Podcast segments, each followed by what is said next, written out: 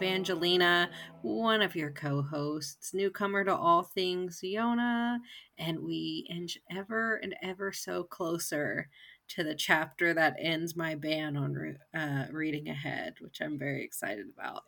True. And I am joined by the lady who placed that ban upon reading ahead. Yeah, that's me. I'm Alex. Uh, I have read ahead and thus the ban, but um, yeah, we're almost through it. I'm so excited, dude. Yeah. Also, I asked. Okay, so our friend Press has agreed to come back, and I asked him to read chapters 101 to 103, and there's like a an OVA attached to that one, so we finally get to watch more stuff, which I'm excited about. And so he texted me a couple days ago, and he was like, I gotta read the whole thing now. And I was like, oh, that's so exciting. I'm so glad you liked it. I so I that. think he really enjoyed it. I love that. Yeah. So um I'm really excited to get into the next few weeks because I think it's gonna be really fun.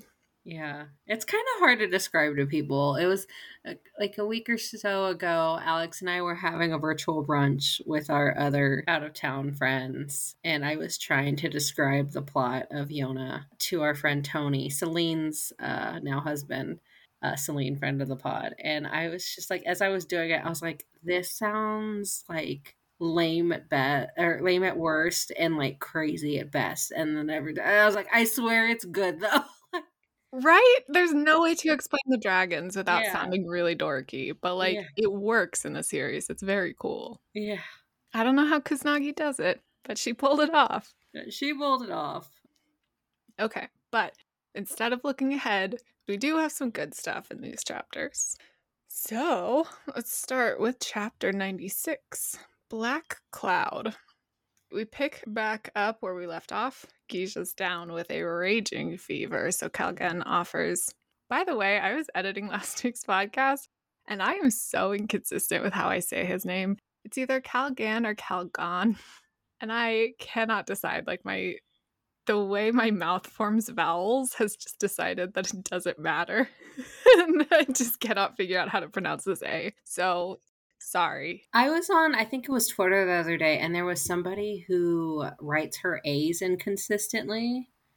Like like she she wrote it like a little note and like there were like three different versions of an a. Like she did the one that has like the little extra line over it. She did like a, another one and then i think there was like a third of it and she was like yeah i don't know why i'm like this so you're like that but with vowels and verbally I guess. That is so wild though. How do you write something differently? That's like Yeah, muscle. and it's well, like just the a really everything else she's pretty consistent about but she's like yeah i don't think about it it's just i looked over it again and i was like oh why do i have different a's yeah, All right. back to the chapter and we've got Gija, pillowed head, and Jiha's lap. Again, the shipping is strong for these two. I'm into it. yeah, I'm glad that you are into it. Uh his okay, so uh Cal Calgon takes them back to his family and he's like, Yeah, my parents will take you in because you guys were really nice to me. His parents are like, What the fuck? You ran off and now you bring back these giant, terrifying men. I think it's Hak who says, Yeah, this makes sense, or something like that. Exactly. Because she refers to him as this suspicious lot, and he's just like, yeah, that's fair. yeah, They know what they are. But Gija is very sick, so they kind of have to deal, and his uh, Calgon's parents are nice, so they let them in. Also, I think I am getting older because I saw Calgon's dad and I was like, now there's a man. I don't care for mustaches, but oh boy, he uh he looks older and I really appreciated that. now he looked a little too old for me. Oh yeah, but I do like that. I love an old man. sometimes I, I think I've mentioned this podcast on our pod before, but sometimes I listen to Secret Keepers Club by Curly Aquilino, and one of like the running gags almost is what she ta- just when she describes what she wants in a man. It's always something like oddly specific, but one of them was that she wants like a super. She wants an eighty year old man. Like that's like her dream man is like eighty years old. Okay. Now, I think that's a little little too Yeah. old for me, but I mean, I feel like Calgon's dad's probably in his like 40s at most, and I'm cool with that. Oh, see, I was thinking 50s, 60s, but Are you what? that is not a man in his 50s or 60s. I think it's the stash making him look older. Whatever. I don't know. I can't judge faces. I'm like, I don't know why I'm so upset. I'm like ready to throw down about this man I've just met old. yesterday. I was like, he had a child late. okay. Okay, relax. He's hot. Okay. to each their own. I love that we like basically never agree. I think Gente is the only one that we can agree Only on. guy that we're like, yeah. Well, And I and think- Hak. I and ho- and I do think Human Owl is attractive. I'm just not as into him as you are. That's fair. Speaking of ridiculous things, I love the ongoing chat and Kusanagi's sidebar over how Hak would carry both Gija and the glaive. Yes. So delightful. It is absolutely delightful. I love all the times that Kusanagi has to like figure out ways to work around the ridiculousness of the manga itself. Yeah.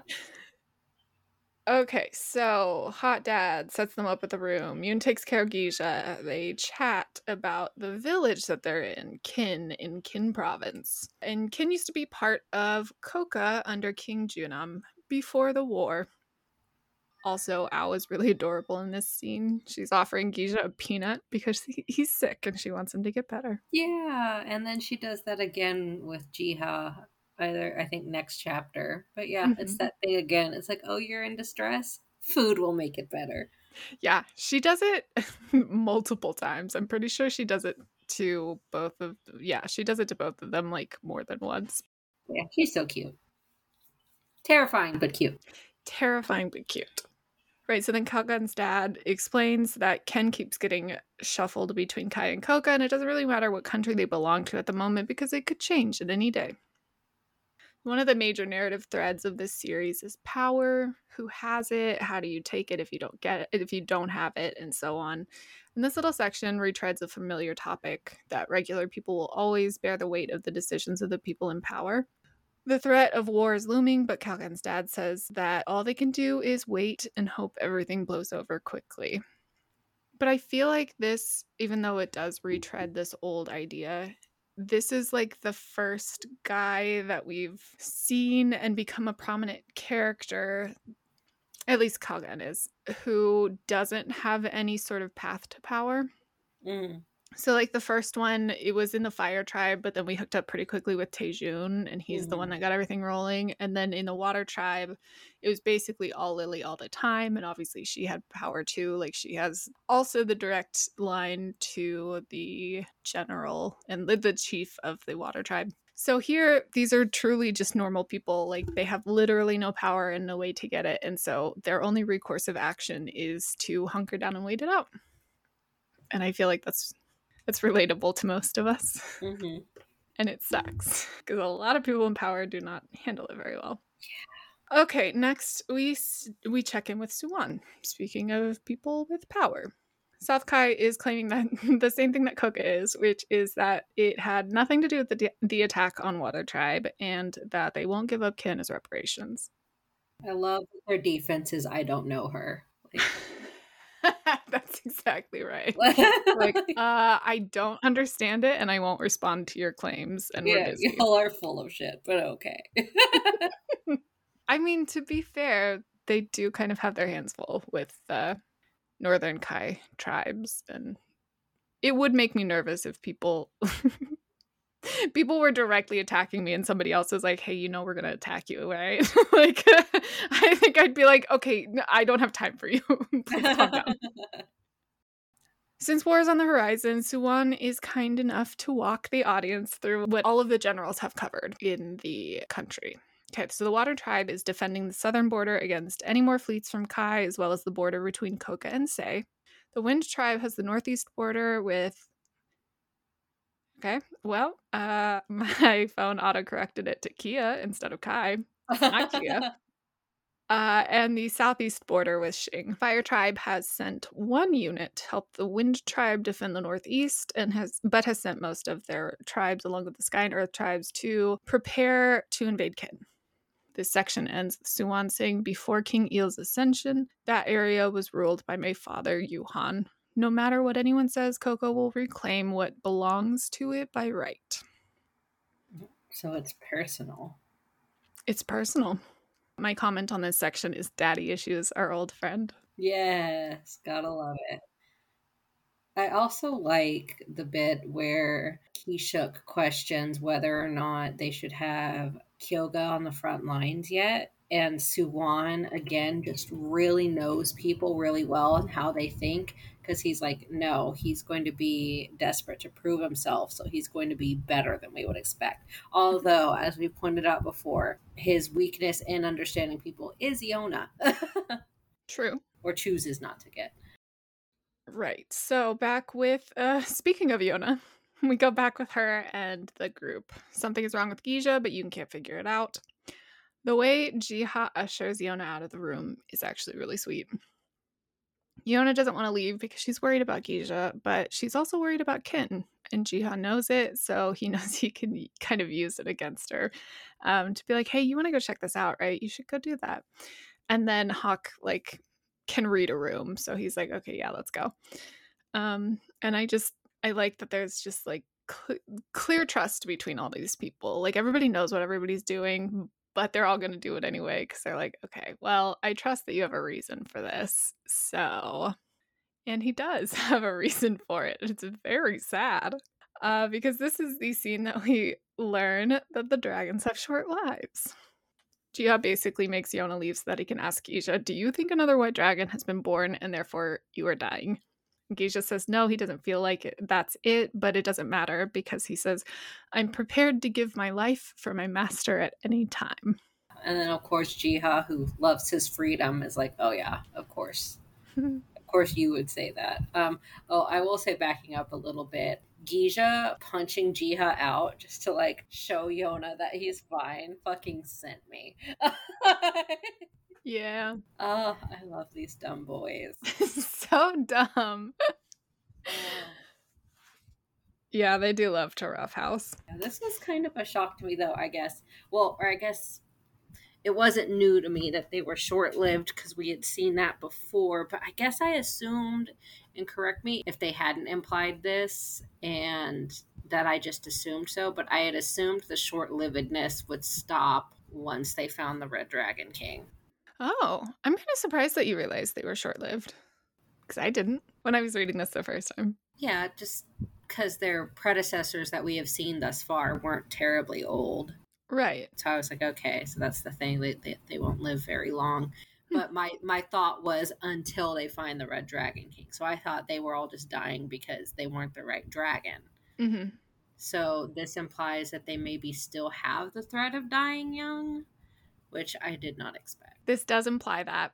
And I will say that it has been neither proven nor disproven. So there is the potential that they could all still die young. But I am of the belief that you are that because they've found the red dragon, things are, or potentially, it still hasn't been admitted, confirmed or denied that Yona is the second coming of It would be Jesus. wild if she wasn't. Just like in the same way it would be wild if Zeno wasn't the yellow dragon. It would be wild. Absolutely insane if she was just like not who they were looking for. Yeah. They they all just really liked her. well, follower. Uh, but yeah, I hope they don't die. If we reach the end of this story and all the dragons are like, we've fulfilled our purpose, we will peace out via death now. Mm-hmm. I will be very upset. um, not exactly spoilers, but I do want one of them to die. That makes sense because I have a theory. Ooh, okay. And that would be in line with my theory. Okay. You should tell me after because you might be right. I shall. Okay. Yes. So they are all sad. Um, actually, they're all pretty cool with it. Yoon is fucking sad. He's like, You're all gonna die? And they're like, No, don't worry, kid. It's fine. So then Yoon makes them promise to live as long as they can, and we see Jiha and Gija smile softly at him while Yoon while Shina gives Yoon his usual stare. Jiha then tells Yoon not to tell Yona what they talked about, and we see Zeno smiling softly. He is the odd man out in at least two of the three chapters. He's always sort of separated from the other three, and he is very clearly separated right now. He's like outside looking in. Okay, so later Yona tries to sneak back in to visit Gija. She hopes he'll get better soon so they can go home, which I only point out because I think it's adorable that she's like, "Oh, I want us all to go home together and cook us home." Mm-hmm. Even though they don't have a home because they're they're all technically homeless. Uh yeah, so before she can enter the house, Gija intercepts her. Or, sorry, Jiha intercepts her with a hug. Except the hug is a fake out and he passes out too. And that's the end of chapter 96. It's a decent setup, more Dragon Brotherhood lore revealed, and also Jiha is also dying again. So Jiha and Gija are just like always the ones collapsing. I keep randomly this past week thinking of that comment you told me about. What's happening this time, Viral? I know. If that person ever listens, thank you. You have amused us so much. this was uh, interesting. When I saw the hug, I was like, "Oh, that's really sweet." I thought it was just the like talk of death made Jiha like oddly emotional, and he just wanted to like hug Yona and be like, "I'm glad we're all here." And then it was revealed that he Oh. was sick, and I was like, "Oh, I do love Hak brief briefly looking pissed off for a second, like." Are you trying something? and then, of course, Jiha collapses. Yeah. I also really like Hak's face journey. He's like surprised, and then he's like, "Ah, "Why am I surprised by this?" Of course, he's making a move for no Yeah. reason. Uh, speaking of enjoying Hak and Jiha's dynamic, the beginning of chapter 97 really made me laugh. oh, it's so funny. so good. He keeps like shoving his glaive at Jiha and he's like, Hey, are you dead yet? the thing that made me laugh really hard was Jiha asking uh, if Hak is being rough with him and Hak going, Have I ever been Wait, ever gentle with you? with you? Yeah. it's so good. Uh, okay, wait, sorry. So go back. Chapter 97 is called Searching for Answers. Did we have anything from chapter 96 before we go on? nope. Cool. Okay, so uh yes, confirmation. Turns out Jiha has caught whatever illness Gija has, and they're both down for the count. Calgon's dad tells them to get the fuck out before they spread whatever they have to the rest of the village, and Yona and the boys are like, Yeah, that's fair. We get it. Zeno helps Jiha out. Jiha says thanks, but Zeno shouldn't get too close. To which Zeno replies, Zeno will be fine. Gija tries to tell Sheena the same thing, but Sheena says that he sees horses and soldiers in the distance, so they can't like have their conversation anymore, and they also can't go anywhere because there's a battle going on. Yona learns of Kouka's invasion as Sheena goes down with the same illness the other two have, and this makes three of the four dragons sick. Again, Zeno is the only one left out. Next, we check in on the front lines. Soo-Won, Gente, Joo-doh, and a rich boy Kyoga are all there. yes. I also laughed at this panel too when Kyoga's getting salty about Gunte uh, calling him a rich boy, and he's like, "Don't call me a rich boy." And Kyoga's shocked face when Gunte refuses to acquiesce to that request just like perfectly shows that he is in fact a spoiled little rich boy. like you just assumed because you said, "Hey, don't call me that," that your order is going to be followed. But Not with here. a bunch of rowdy men, dude. They're going. They've smelled out your weakness, and now they're going to like fuck with you. But yeah, just the genuine. It's like a no-eyes shock face that uh, Kyoga has as Gunte laughs and says, "Sounds good, rich boy." like he's he's the surprise Pikachu beam. Um, I don't know if this comes before or after that, but I really loved the line that Soo-Won says. He goes, Are you ready, my generals? Mhm. I don't know why, but I just love the like casual possessiveness of it. Mm. And I think he's a good leader. And then my notes end with I think I have some issues. but I was really into it. I, I liked it. Also, things I like about this section is Soo-Won trying to turn Joo-doh into a cat lady. Yes, I laughed really hard about that. And I put in my notes if somebody hasn't already, please someone write the fic of them gifting Joo-doh a cat and him just having to deal with it. yes. Please do. Because gosh, you know he's gonna say, God damn it, another thing to watch over and keep track of. But he's gonna be super obsessive about it, just like he is with all his other duties. That's true. Also, it would work with war. I know I've seen that post multiple times about like, like navies uh, would have um like barrack cats, and they'd get their own like little hammocks on the mm. boat. It's super cute. So yeah, they could have a little war cat. I'm just saying. Somebody write it for me. Also, what made me laugh is once more Gunte is being like, "Oh, it's because you don't have anybody. Do you want me to find somebody for you?" And I swear, Gunte looks oddly down to fuck. I was like, you know, he was, he would fully be ready to be like, "Hey, you know, and I are down for a third. Like, oh my god, to continue. You've cracked it. That's why he keeps bringing it up. He's like, I want you in our bed. And Joo-doh just is thick and he doesn't get it. I'm just saying. I've connected the dots. You've connected the dots. oh my God. I love that. Okay, so we don't actually see the battle, but it is quick and decisive. It only takes a couple days, and Kouka is victorious. Kin now belongs to Kouka again.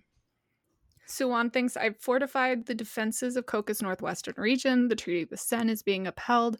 My people don't need to fear pressure from Kai. All that's left is dot dot dot. I have no idea what this means. I can think of like three separate things that this could possibly be referring to, so we're gonna discover this together. Huh. I mean, we're only in chapter 97 of like 200. A lot of shit goes down eventually. Yeah. but no idea what well, right now. For some reason, like, I only have one more goal. Yeah, like we got one more goal. I don't know what that is, babe, but like, let's go. We'll see. I have. Mm, I was gonna say I would have to assume it's North Kai, but they already kind of covered that because Sin is being held. But they have the like northern troops that are sort of a threat to. That's what South Kai is dealing with. So that's what I assume. But I don't know. We'll see. Okay, so uh, after these few days and the battle is over, we check back in with Yona and her group, and the dragons are not doing any better. They are still very sick. Uh, still, except for Zeno, who never caught what they have. He explains when the dragon warriors use too much energy at once, they're easily exhausted. They just need to rest up. And then he says, as the yellow dragon, Zeno's only special strength is resilience. So that's why he's fine, and they're not, and he'll take care of them until they're better. Yeah, a sweet boy. Yona's like, I have no idea what to do with you, but okay. I just love that he's like, I don't know what to do, and Zeno's being fucking weird, so like, sure, go for it. also, Zeno is my boy. He's the best, and I love him. Okay. Oh, and then we get a Hak and Yona conversation. This is a good one. All right, so Yona and Hak uh, go into her tent. She says that she wonders if Soo-Won attacked because of what they did in the Water Tribe, and Hak says, No, I'd guess that reclaiming Kin Province was always on his agenda. He gets Gente on his side by reclaiming the lost Earth Tribe territory and boosts everyone's morale. The battle was never the o- never only about expanding Kouka's border. Yona says, You understand how Soo-Won thinks, don't you? To which Hak says, No, I don't, and I don't want to defensive. He is defensive. Yeah, and I get it though, because I'm sure it does look bad to him to understand somebody that he has deemed the worst person ever. Mm-hmm. Like, what does it say about me? Exactly. If I can fully understand this person's mind and their motives and all of that. That's something I'm playing with in one of my um, original fics, as you well know. I know, and I love it. And I love it here too. Because it is it's a running thing with him. Um it, we see it here and then also back in chapter 43 Gija asked uh, Hak point blank if he knew what Soo-Won was like and Hak says couldn't say and he like refused and shut mm-hmm. down and like left the conversation. So he yeah, he does not want to know and it breaks him that he does know because he clearly mm-hmm. does like it's obvious he does and yeah. Yona points it out she's like you do know him really well and yeah like, but he doesn't want to Oh, it's so angsty. It is perfect. And he doesn't even need the angst because it it doesn't say anything bad about him. Like Yona doesn't hold it against him. She's just like, "Oh, you really understand him." Yeah, of course. And he's like freaking out about it. Yeah. I also think it's a little bit that like if he admits that he does understand Soo-Won, then he can't be in denial anymore and it's going to open that door to be like okay if i get the rest of him then i have to figure out why he did what he did to King yeah and that's the other thing too. It must hurt to be like how could have i gotten it so wrong? Yeah. And not expected you know what he did. Also that mm-hmm. I also love yona immediately kind of contemplating how things would have been if her father had been less of a pacifist you know, the world where Soo-Won and Hak might be in battle together. And she's like, and I just, you know, would have been the same careless princess. Mm-hmm.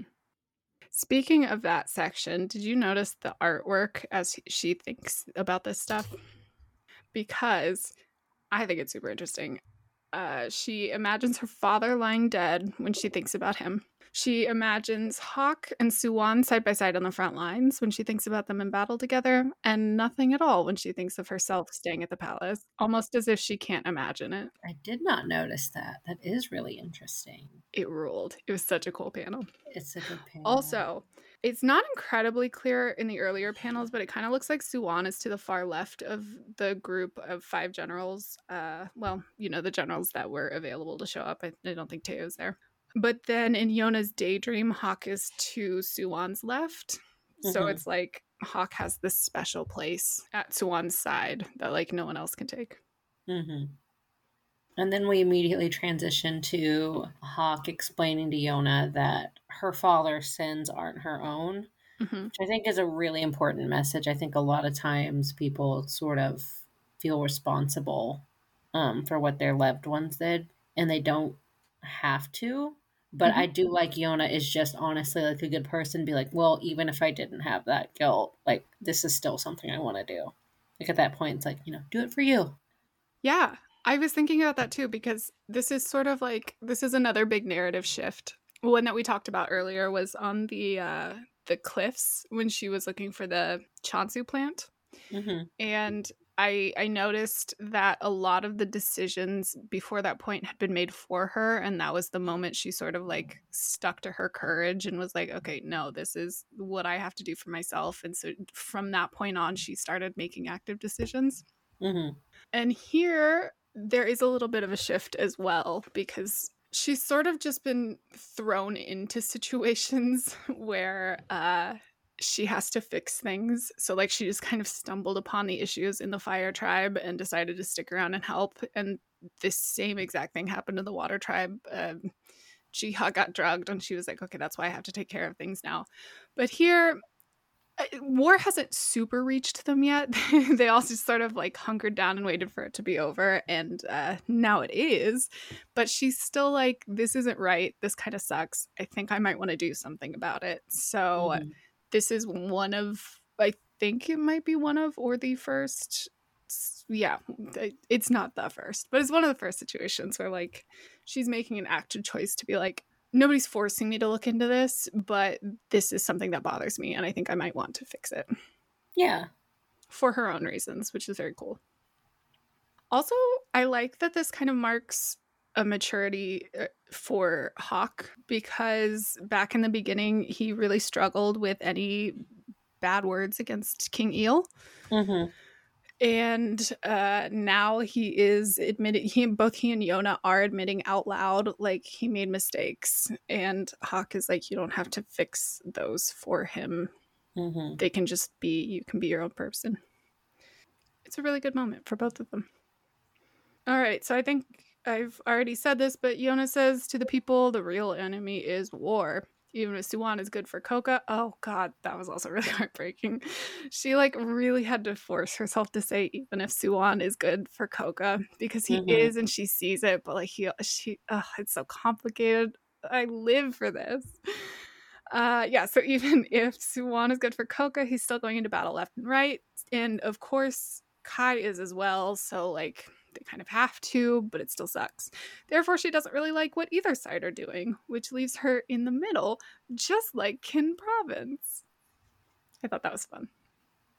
Back in the other tent, Zeno tells the other three dragons that they're sick because they're too far away from Hiryu Palace. I will finally move on from saying Crimson Dragon Palace because we get a little more into the lore, and I don't want to say Crimson Dragon every time, so here you. According to him, the palace is powerfully be- blessed by the dragon gods. Too far away from the palace's protection, and they all drop like flies because their disease tolerance is shot. Okay, new conspiracy theory. Instead of Zeno not being the yellow dragon, he's poisoning them all to keep them sick because he's sick and twisted. He's got Munchausen's by proxy. yep. I mean, look at this scene and tell me he doesn't look wild, just like smiling at them all like deathly ill. Like, oh, you guys. like, Zeno, what are you doing? I know it's because he loves them, but. Okay, so then Gija says, You know a surprising amount about our natures. Did you learn it back in the Yellow Dragon Village? And Zeno doesn't answer. So Gija says, There's something familiar about you. And that's when Zeno's like, Huh, that's nice. Okay, time for sleep. Bye bye. Once they're all out again, Zeno thinks I'm the reject of the four dragons, but I will absolutely protect you all. Very sad thought. Think of yourself as the reject. Yeah. Zeno's fucking tragic, dude. yeah. Also, this is where I think I connected the dots. Yeah. I think Zeno is immortal and he's just been the yellow dragon. Okay. And my thoughts are first of all, the thing that I called out a few weeks ago, I was like, it's so ridiculous that he calls them all lad and young lady when he's super young. Well, what if he's actually really old and that's why he called them all this? And then also, it makes sense if his power is, you know, a resilient body or whatever, so that that body cannot decay or age and then him getting suspicious or being suspicious here where just like you look familiar. I was like okay could he just be the dragon that's forced to live on because he's the one passing down this knowledge necessarily? So maybe he visited Gija's journey or village in the past and you know gave his knowledge or something like that. So i think that zeno is immortal. I guess we will see. It's been a while since you predicted anything well, exciting. this seemed like blaring light. well, all right. So if I'm wrong, I, hats off to Kusanagi because she threw me. okay, so last little bit of this chapter is Zeno going outside looking at dark, ominous clouds and saying, The battle is over, but something bad is on its way. I love that he says this out loud. He does not think it. No one's around. He's not talking to anyone. Yeah. He senses a disturbance in the forest. He senses a disturbance. All right, our last chapter of this episode, chapter 98 Runaway. First, we're dropped into battle on the Kai side. There are just a ton of dead bodies, both human and equine, and many more that are injured. One man is very upset and vows vengeance. If Kouka wants Kin, he'll burn the land to the ground before Kouka can have it. Yep, he just created a villain. Yep that dies very quickly. And also, this is just a thing with Kai because we saw it in the Fire Tribe too. When when Li Hazara was leaving, he was just like, "Fuck everyone," tried to burn everything to the ground. Gotta admire it. Back with Yona, Kalgan assumes the dragons caught his flu. He can't tell anyone because they'll assume the dragons got him in- sick instead of the other way around. So he sneaks off to the next village over to secretly get medicine. I actually think this works really well. It's perfectly sound reasoning to get him into trouble so that like mm-hmm. plot can happen. Yeah, you didn't have to engineer some ridiculous situation for it to happen.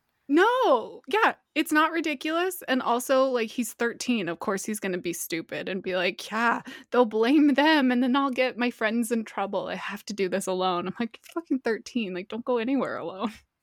Yeah. Okay, so he gets the medicine, no problem. But before he can run back, he encounters the unhappy man from the beginning of the chapter. He gathered troops, the unhappy man gathered troops, and is going from village to village, making sure they don't leave anything for Kouka. The nice man at the apothecary tells Kalgan to make a run for it, and we almost definitely hear him die. It's pretty fucking bleak. That's so sad. Oh, also, speaking of dark, there's a guy who walks out and he's like, What the fuck are you doing? We are Kai citizens. And the guy immediately stabs him. Yeah. It ruled. Oh, it was so cool. I loved it. Anyway, Kalgan runs home, but is pursued by the Kai soldiers. Yona sees this and immediately, oh, sorry, just one soldier, whatever. Uh, Yona immediately sees this and immediately shoots the soldier to protect Kalgan. More soldiers show up, and we have now seen Yona kill, or they have now seen Yona kill one of their own, so they're out for blood. I love badass Yona. I love every opportunity to see badass Yona. Love it every time. Also, the side panel is still continuing the conversation over how Hak would carry both his glaive and Gija, and these are the most ridiculous ones yet. is that one where he like carries it between his knees? Yes, one where he's carrying Gija between his knees and holding his glaive, and then one where he's just holding his glaive and Gija's riding it like a witch on a broom. it is an interesting problem. I think the only way that it could work is the one where it's beneath his thighs and Hak is yeah, carrying it and he's just sitting one. on it. Yeah. Mm-hmm. There's a nice bit of levity in the side with all the scary shit happening. But also, why couldn't he just have. Oh, he's just sick at the moment. Never mind. I was gonna say, why can't Gija just carry it? He's got a big ass hand. Yeah. Never mind. The soldiers are after Yona, except they don't know that if someone's gunning for Yona, they're gonna have to go through Hak first. Hak takes them down, but it doesn't matter because many, many more soldiers are on the way. Yona's thoughts really drive home the fact that war is hardest on regular people. So that's like the takeaway from this section. Hak tells Yona to get Yoon, Zeno, and the dying idiots and run away. I'll deal with mm. this which is a perfect Hak line. They argue because she wants to stay and help, and he tells her she'd just be in the way. She starts tearing up, and he says, Please don't cry. And she says, I'd never cry over anything you say. I love it. Again, that old dynamic. mm-hmm. She can't be vulnerable in front of Hak, and especially not because he himself made her vulnerable. Exactly. And also, I love when characters blatantly lie. and so when somebody's crying and they're like, I'm not crying, of course I'm not. I live for it. I, this is one of those moments that I like sticks in my mind. This is one of my favorite moments. Just, I think it's so funny. It's so good. Yeah. One time, speaking of people blatantly lying, one time my cousin Andrew called me drunk and started crying at one point and one of the things he told me was that he was not crying. His eyes were watering without his consent. And i think about that sometimes. That is a perfect way to describe it. Yeah okay so she she's crying. He says don't. Uh and then Hak kisses her cheek and says i'm sorry. Forgive me just for now. Such a cute moment. And this was um the two posts that I had put on Twitter, one of them was, of course, Yoon's cute moment of not wanting the strange beast to die. And then the other one was this one, because this was so hot to me. And I said, it's probably because it's the fantasy of a man apologizing immediately and sincerely. But this to me is more hot than if they started boning right here. Fair. There is a lot of yearning involved here. Yeah, it's just him taking her whole face in his hands. It's yes. not even a full kiss, it's just like a little comforting cheek kiss. Mm-hmm. I also noted him cupping her cheeks in his hands. It always looks so good. Yes, and then basically whispering "I'm sorry" in her ear or saying it directly to her ear. Mm-hmm. So I get why she's like, "Oh." you know, okay, so I couldn't decide if this was him apologizing for making her cry or if it was him apologizing for kissing her because the last time he kissed her cheek, he said, I'm sorry, I promised I wouldn't tease you like that anymore. So I thought maybe this was a callback to that to be like, hey, I'm sorry, just one more. Works for me. okay. Maybe it's both. No los dos, my philosophy in all things. Okay he tells her that she has to get Kalgan to safety, and she is not happy about it, but she does it. This leaves Hak alone against the whole troop of really angry dudes. Once more, overpowered Hak. Yep. Although he does do some cool shit. Him flipping onto that horse, badass. So fucking cool. Agree. Uh yeah, so he his goal at the moment is to keep everyone focused on him so that all of his friends have time to escape. Meanwhile, Yona is not on with this plan. She's not down with this plan. Uh, she makes it back to pass along information. She hands Kalgan off to Zeno and tells them to warn the other villagers to evacuate, and then tells Yoon to get the dragons out. She's gonna go back because Hak is alone, and she's like, absolutely fucking not. Like, everybody has somebody. I gotta be there for Hak. Yeah. Also, Ao is once more. Ao is once more trying to feed an acorn. This time to Shin-Ah. the best running joke. I love. She's just darting around like, "I promise you will feel better if you eat." and I love that she has no concept of what humans can eat because she always tries to feed someone an acorn. Yeah. Okay, so yeah, everybody's handled. Uh Yona's going back. Yoon Yoon sees her start to break down and immediately caves, and he's like, "Yeah, all right, you can go with Hak because like nobody can handle Yona being in distress, and I love that for them. She has them all wrapped around her finger." So then he goes to tell the dragons to get up and run, except plot twist, they're not in the tent. They're gone. Yeah, I put these stupid idiots are gonna go fight sick. I guess we'll see. Uh. But yes, knowing what we know about them, probably. and that's it for chapter 98. Exciting. Exciting mm-hmm. to see or to read the next couple of chapters, get that big reveal that you've been promising. But until then, before, well, before I get into it, do we have any comments? No, I think there was like one or two comments on each of them, but nothing super interesting. Nothing so good as what's happening now. I. I don't think anything will top that.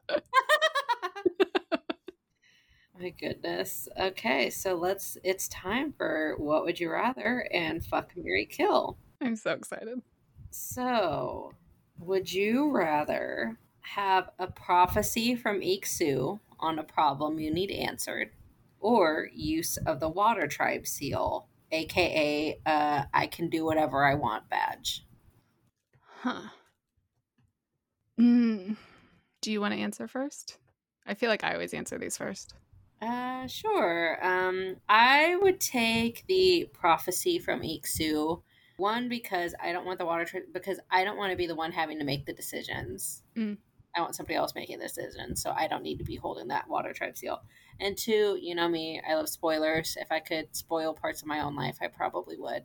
so getting a prophecy from Iksu, which would be just vague enough that it would still probably be a surprise in the end anyway, that's what I wanted to go with.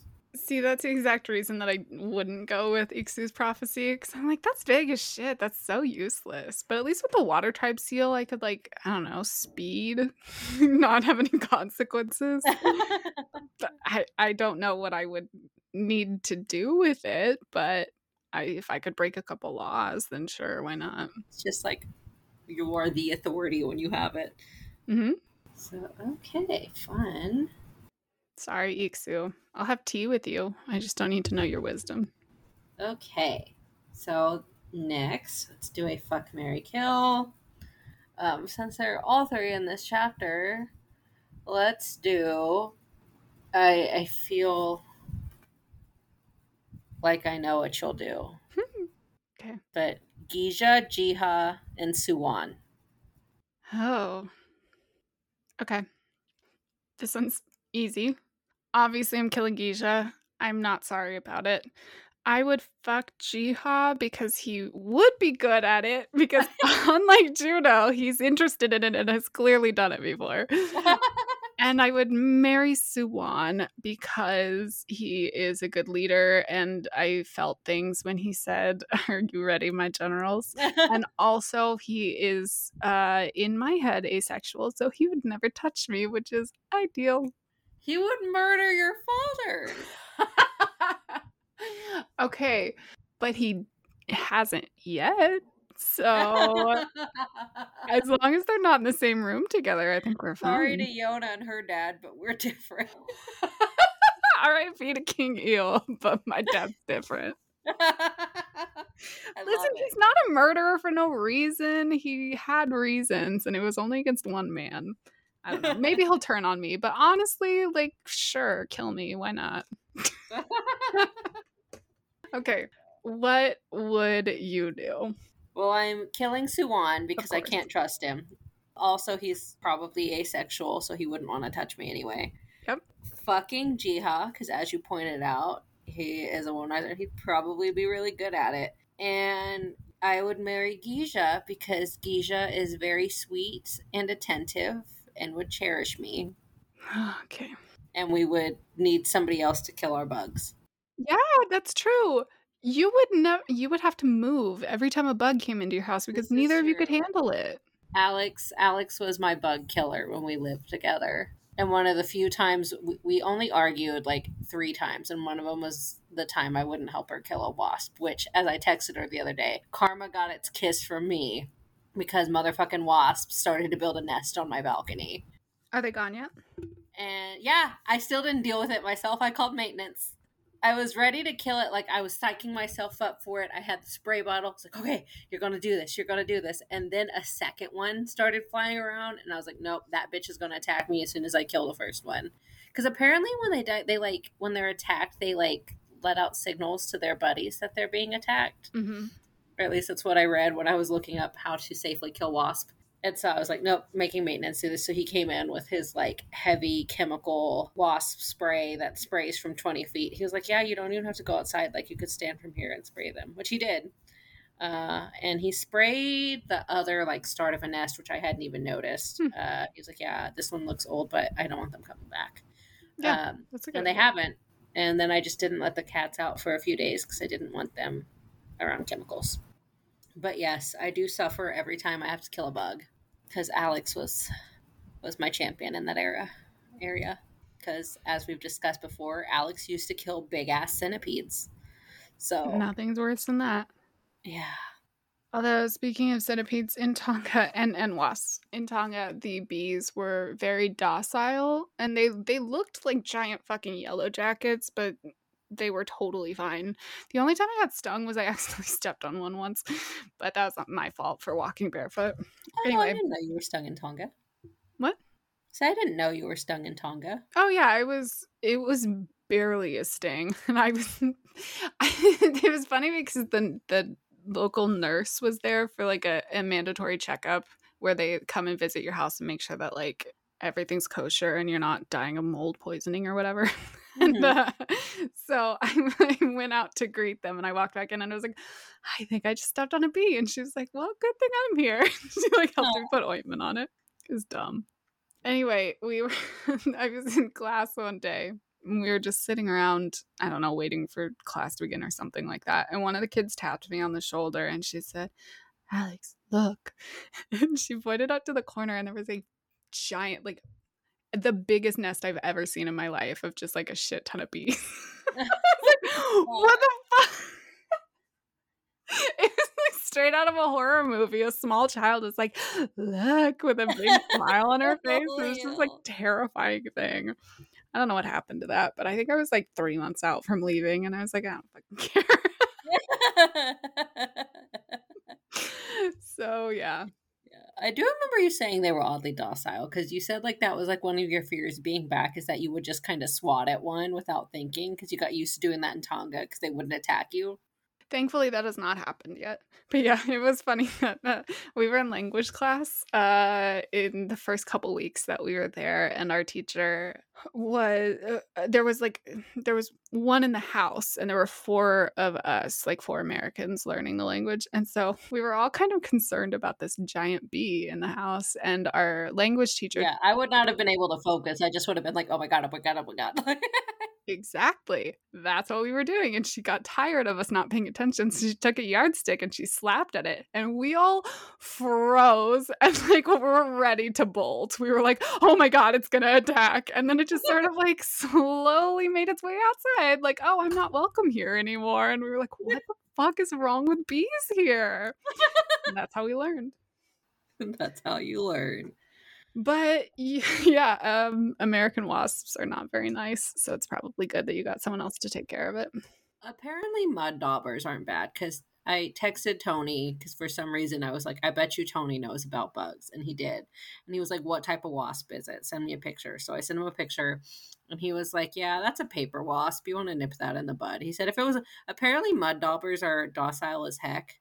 And I read online and that's apparently true. Like you could destroy their home and they won't necessarily attack you even but yeah, he's like, yeah, paper wasps are assholes and they also build social nests. So you'll want to get that taken care of. And the second wasp did come out like as soon as the maintenance guy sprayed the first one, but he just sprayed it really fast and maybe they were husband and wife and they were trying to make a home. Maybe, but don't do that fucking here. So death. Terrible. You don't want love to win. And then there was another wasp that alighted on um, the side mirror of the car next to mine yesterday mm-hmm. when I was walking out because I needed to go somewhere. And I just got in through the side door and like crawled over the console to the driver's side because I was like, okay, that's wild. that's, yeah. that's, that's a lot. I know. I truly, my fear of bugs is like a primal level of cannot deal. But that can get better if you just deal with it. I do good to kill stink bugs, and I still have to mm-hmm. psych myself out about picking up their dead bodies. So yeah, Gija and I would. The end of that tangent is yes, we we would need to have somebody designated to kill our bugs because he and I are going to be useless. It really should be him. He's got a giant fucking hand. It should be, but he won't. You guys are gonna have to call Hak every time. Yeah. Well, you're gonna have to call Yona to make Hak do it. yeah. Zeno might do it. Yeah. Zeno would pick it up in his hand. He'd be like a new friend. Yoon would probably do it too, but he'd complain to us the entire time. Be like, why can't you, you guys do this? Mm, Yoon would be me and tell you to do it yourself. like, I'm not coming over to do that. Learn to do it yourself. It's not that hard. If Yoon was in the room, he would complain but do it. He would not come over for that. Fair. Yeah. For some reason, I was picturing us all in the same camp still. But yes, oh, if we're not if we're not all in the same place, then yeah. Gotcha. Okay, I was imagining post canon like everybody has their own lives. Mm-hmm. Except that's not going to happen because they're all going to move into the castle, and Hak and Yona are going to be king and queen, and no one's going to split up because that's my least favorite thing about found family things that end yes. in like, oh, we all have our own lives now. That's why I still haven't I need to finish Castlevania, which is only four seasons. But the third season, that was the whole thing, is we had Alucard and I forgot for some reason it's been so long. I forgot the the lady and the dude's name that he travels with. But like that was the thing. They were all good together. Mm-hmm. And at the end of season two, they all split up. And I'm like, why? And so like the third season is them all being apart and it's clearly awful because like the I've started the third season and it's literally like Alucard alone in his castle and he's actually made little dolls of his two friends and it's like imagine him talking he was like I'm going insane. oh my god, that's so tragic. It's a yes, he misses them and they left him all alone in the ca- which to be fair, I think they did it because it's like you know they killed Dracula or whatever. And it's like okay, this is your castle now, you'll rebuild and everything. Mm-hmm. But no, he just wanted to stay with his friends. Mm-hmm. And I've read what happens to him in this this season, which I think is widely regarded as the worst season of Castlevania. So I just haven't been able to complete it, even though it's fairly short. That's fair. But yeah, don't split up the fucking found family. Don't split them up. They are a found family. Don't lose them again. That is our PSA uh, for now. And I guess that's it. So come talk to us on social media. We are the Yonapod at Gmail and on Twitter, and we are the Yona Podcast on Tumblr. Mm-hmm. And if you ever want to talk to us on Twitter, our individual Twitters, we are instead of writing without the A, that's Alex, and I am Witchy Evan. I'll probably start talking soon about. I finally started Spy Family, which Alex has been recommending to me for a million years, and it is great, and I that's love it. Right. Oh, also, I'm really glad that you brought this up because in the sub, yours boss that you only hear over the phone uh-huh. is voiced by the same guy that did Jiha. so connections. But yeah, I was online and somebody else in uh, one of the Discord servers that I'm in uh, was like, "Oh, is that Jiha's voice that I hear?" And I was like, "Holy shit, you picked it up real fast!" yeah, it is.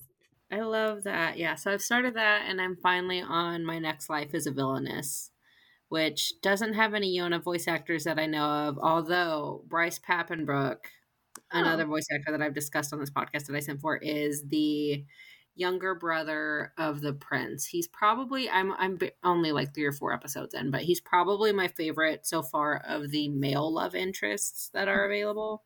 I only made it through three quarters of the way through the first episode and got so annoyed with I already know everything that's going to happen because I've already read this book. Does that Yeah, I know that's your whole thing is like you don't like is it is it isekai? I, I will never uh, that's the word that Yeah. I, mean, I say isekai, that genre, but I that's the whole thing for you is yeah. like the whole thing is you're dropped into a new world and you're bumbling along. So you don't like when they're dropped into a video game they've already played or anything like that because you like the journey of them bumbling along. Yeah, I like them figuring things out and discovering things, and I just think it lacks all tension for me if they're like, well, I already know how to react to this. Even if it's like, well, that didn't happen in the book, or like, oh no, I've, you know, butterfly affected it and things are different now. Like, I I don't know what it is. It just lacks all narrative tension to me and it's gotcha. boring. Uh, does that get better?